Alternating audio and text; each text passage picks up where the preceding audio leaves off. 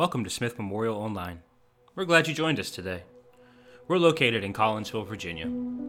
At Smith Memorial, our motto is simple follow Jesus. We'd like to encourage you to check us out online, www.smithmemorialumc.com. There you can find out more information about us, opportunities to serve, and ways to support this ministry through giving. We pray that God would add blessing this day to the hearing and the doing God's Word.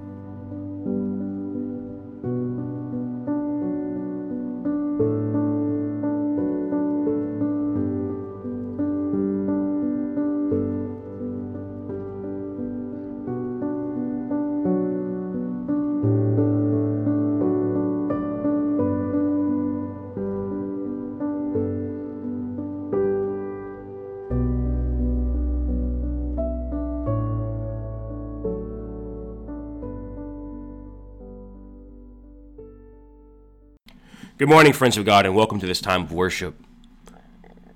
We pray that you know that wherever you find yourself listening this morning, that God's presence is with you. We know it's not ideal to not be gathered together as the body this morning, but the leadership board of Smith Memorial, as well as the direction of our bishop, have decided to not only act in caution, but also to act in charity to the most vulnerable in our midst. We are hopeful to be back in worship with all of you very soon. Let's open with a word of prayer. Mighty God, you meet us in unforeseen circumstances. We pray that we do not act out of fear, but out of love.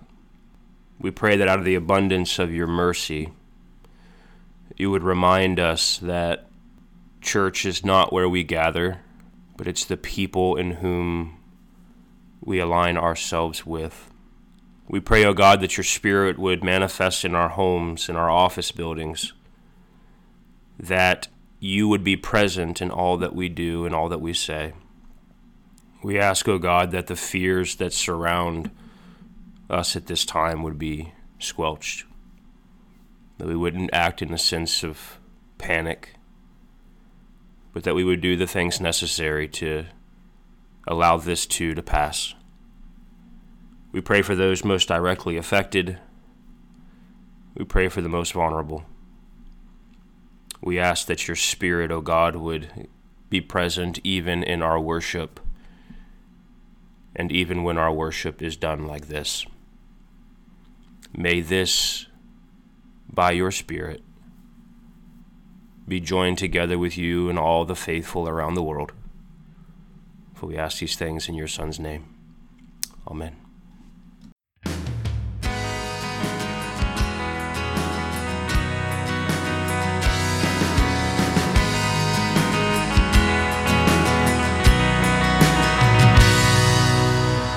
When life keeps falling and wonder where he is in all this mess. He's right there to guide you, unseen, you're not alone. His light shines on the past that we're not shown.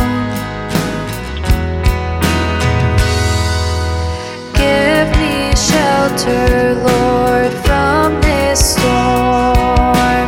As it poured, you made it cure. In an overcrowded mind, the hurt it brings us down to where we reach for Him. Our God above has hands to heal, saves us from our faults fears, giving us the peace that we so desperately need.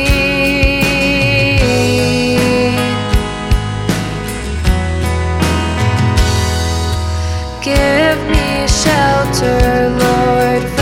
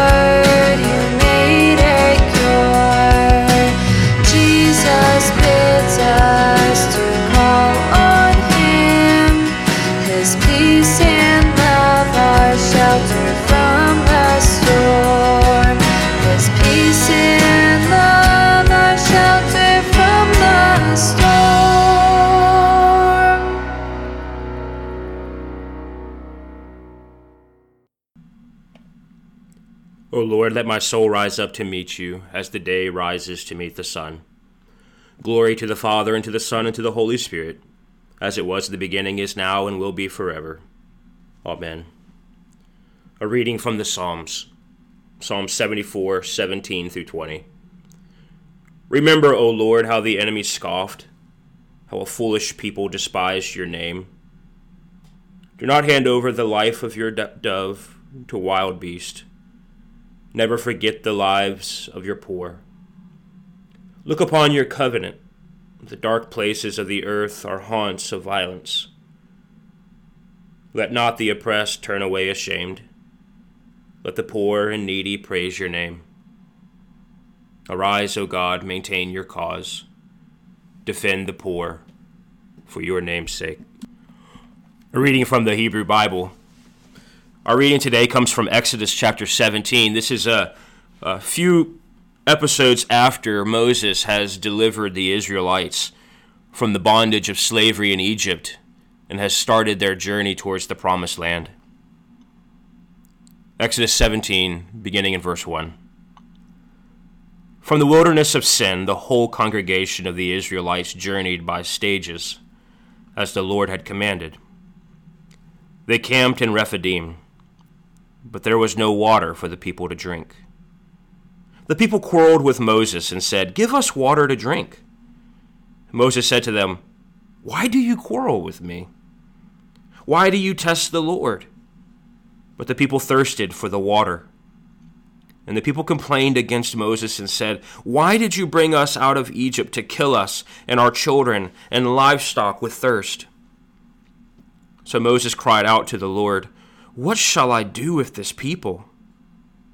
They are already almost ready to stone me. The Lord said to Moses, Go on ahead of the people, and take some of the elders of Israel with you.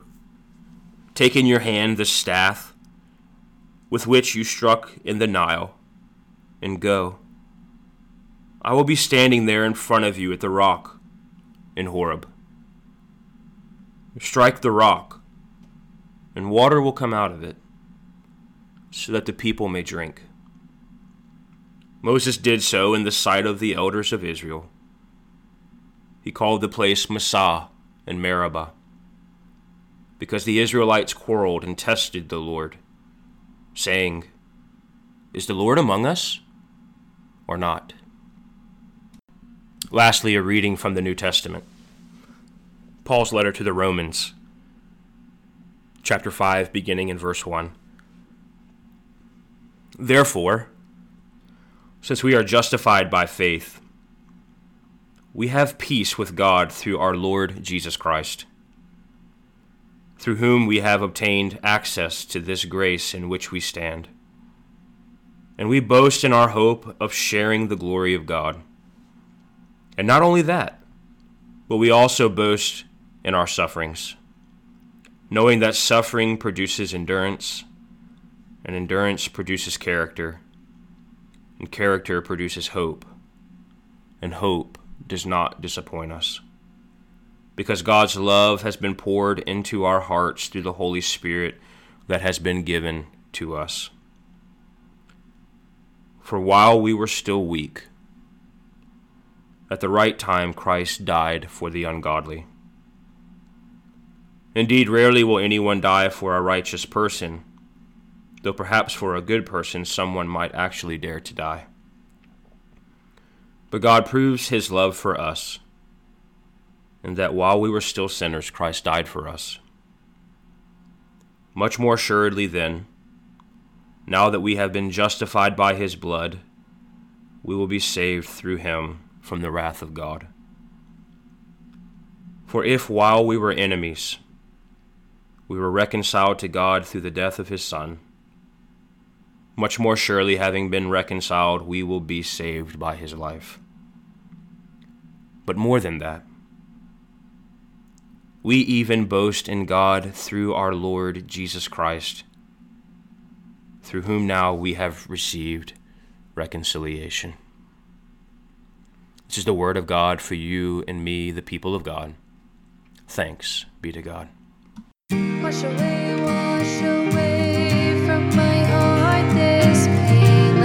The rain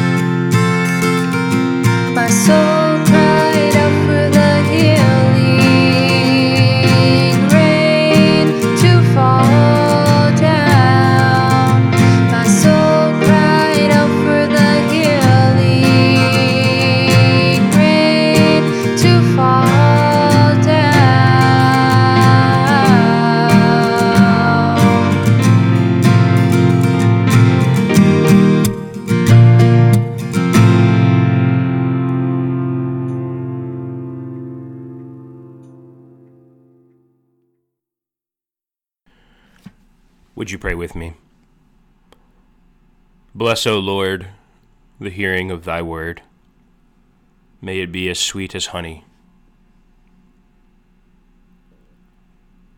Bless this time of fellowship. May these words be what unites us this day. Place the cross before me, let none see me but you and your grace alone. For it's in Christ's name we pray. Amen. one can't help but to have sympathy for those Israelites complaining in the wilderness about their lack of water. You can't help but to just look at them and, and think to yourself, I get it. I totally get it. I understand what they're doing and what they're saying. All of us have a desire in some way, shape, or form to go back to the securities of the ways that things were once upon a time ago. I mean, let's think about this. The way that the Israelites tell their story is that they ground their identity in a person by the name of Abraham. Abraham, called by God from the land of the Ur of the Chaldeans, called by God, said to be the father of many nations, that from him all of the world would be blessed. And Abraham goes and wanders, and he, he lives on the land of Canaan as a resident alien. God continues to remind him one day, Abraham, one day this land shall be yours, and your, your offspring shall be as numerous as the stars of the sky.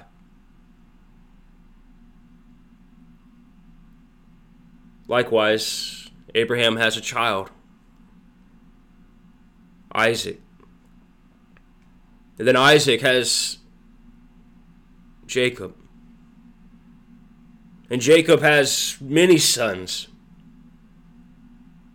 And God continues to promise them to stay faithful to them, to, to be in covenant relationship with them. The people are dying in famine. They go south to Egypt. They find their brother Joseph. They're brought back into right relationship. They live on the land of Egypt. They're, they're filled. They have all the food that they could want, all the water, all the stability.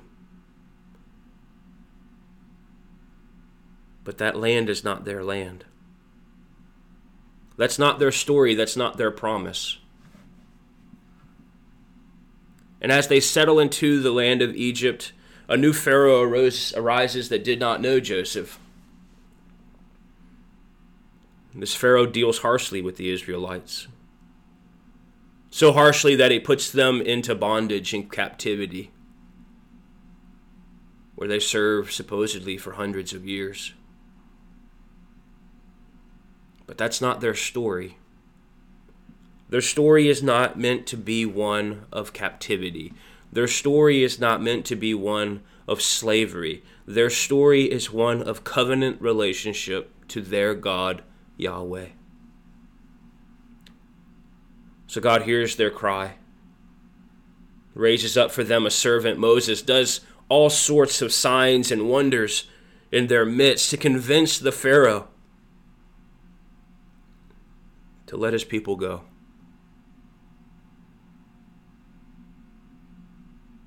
The people are finally let free. They begin their journey out, and all of a sudden, Pharaoh has a change of mind. He sends his troops after them to bring them back. The people are terrified, they're afraid. The troops are behind them, the sea is before them. They're stuck with nowhere to go. But once again, God makes a way where there is no way. Tells Moses to take the staff, to, to stick the staff down, and the seas would part. And the Israelites would cross over on dry land. And when they got to the other side, they would begin their journey towards freedom.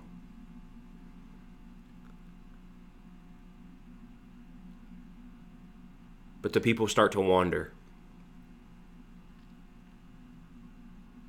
And as they wander, they start to get hungry. And as they wander, they start to get thirsty. And as these bodily needs of theirs start to manifest themselves greater and greater, the people want to do only one thing they want to go back. Why did you take us out here to kill us in the land of the wilderness? At least in Egypt we had food, they say. At least in Egypt they had water, they say. But once again, God hears their cries, even their cries of disobedience and unfaithfulness. Advises Moses to take that same staff that he once used to deliver the people across the sea, to take that same staff and to strike a rock, and to watch the waters flow out, so that the people's thirst might be quenched. What is it about our God that continues to make this God so gracious to people who are just so stubborn. I think Paul has it right in Romans 5. The magnum opus of his letter, the, the, the main thrust of his prophetic work. The main idea of what transformed his life on that road to Damascus. Paul came to the conclusion that God is a God who works on behalf of the ungodly. He says, Therefore, since we are justified by faith, the Common English Bible and the, the Greek there is a little bit sketchy because it could also be translated, therefore, since we are justified by his faithfulness. So the question is, whose faith is it? Is it our faith or is it Christ's faith? Maybe it's both. Therefore, since we are justified by the faithfulness of Jesus, what does that mean?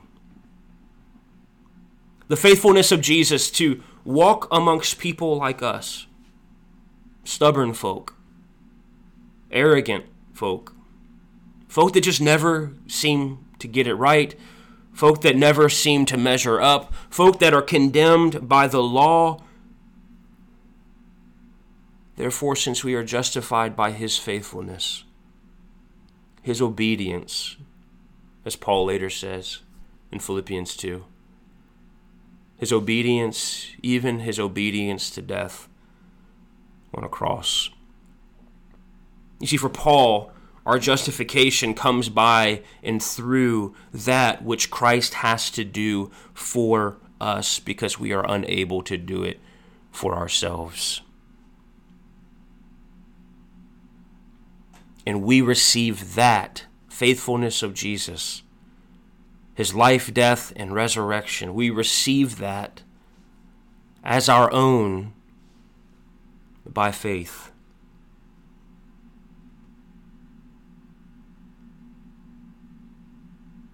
You see, Paul wants to make it crystal clear for us that Jesus isn't sitting up in heaven, the perfection of the triune God with a little faithfulness meter attached to his doorpost that he just sits and watches all day and waits for the faithfulness meter to read, okay, now is the time. The people have perfect faith. No, for Paul, the gospel message is that while we were still weak, while our faithfulness was not yet at the place it needed to be, while we were completely lost, at the right time, at that time, when our faithfulness meter had run dry, God did what God consistently does over and over and over again. Christ came to the ungodly, and in this case, Christ died for the ungodly. And that ungodly is me. And that ungodly is you. And that ungodly is the Israelites in the wilderness complaining about their food and their water. That ungodly is the people that come after us and the people that come before us, people who don't measure up.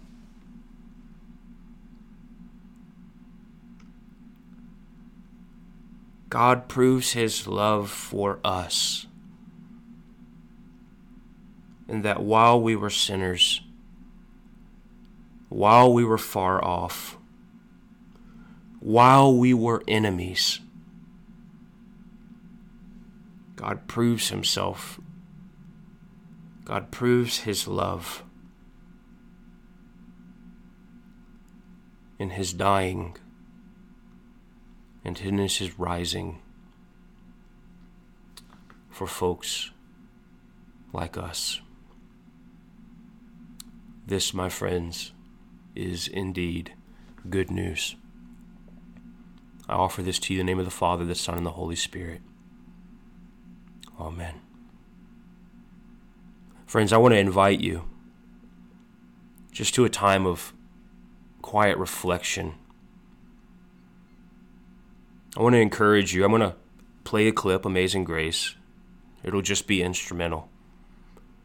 But during this time frame, I want to encourage you to lift up your prayers for your brothers and sisters around the world, those that are struggling, those that are sick, those that need to know that God is present and near to them. I want to encourage you to lift up those in whom are struggling at this time. Struggling with their self worth, struggling with feeling as though they don't measure up to society's standards or their family's standards or your standards. Pray for them. But I also want you to pray for yourself. Pray that you might be reminded of who you are and whose you are in Christ, despite who you are and despite what you've done. That Christ has justified the ungodly, and it's ours to receive by faith. I invite you to this time of prayer.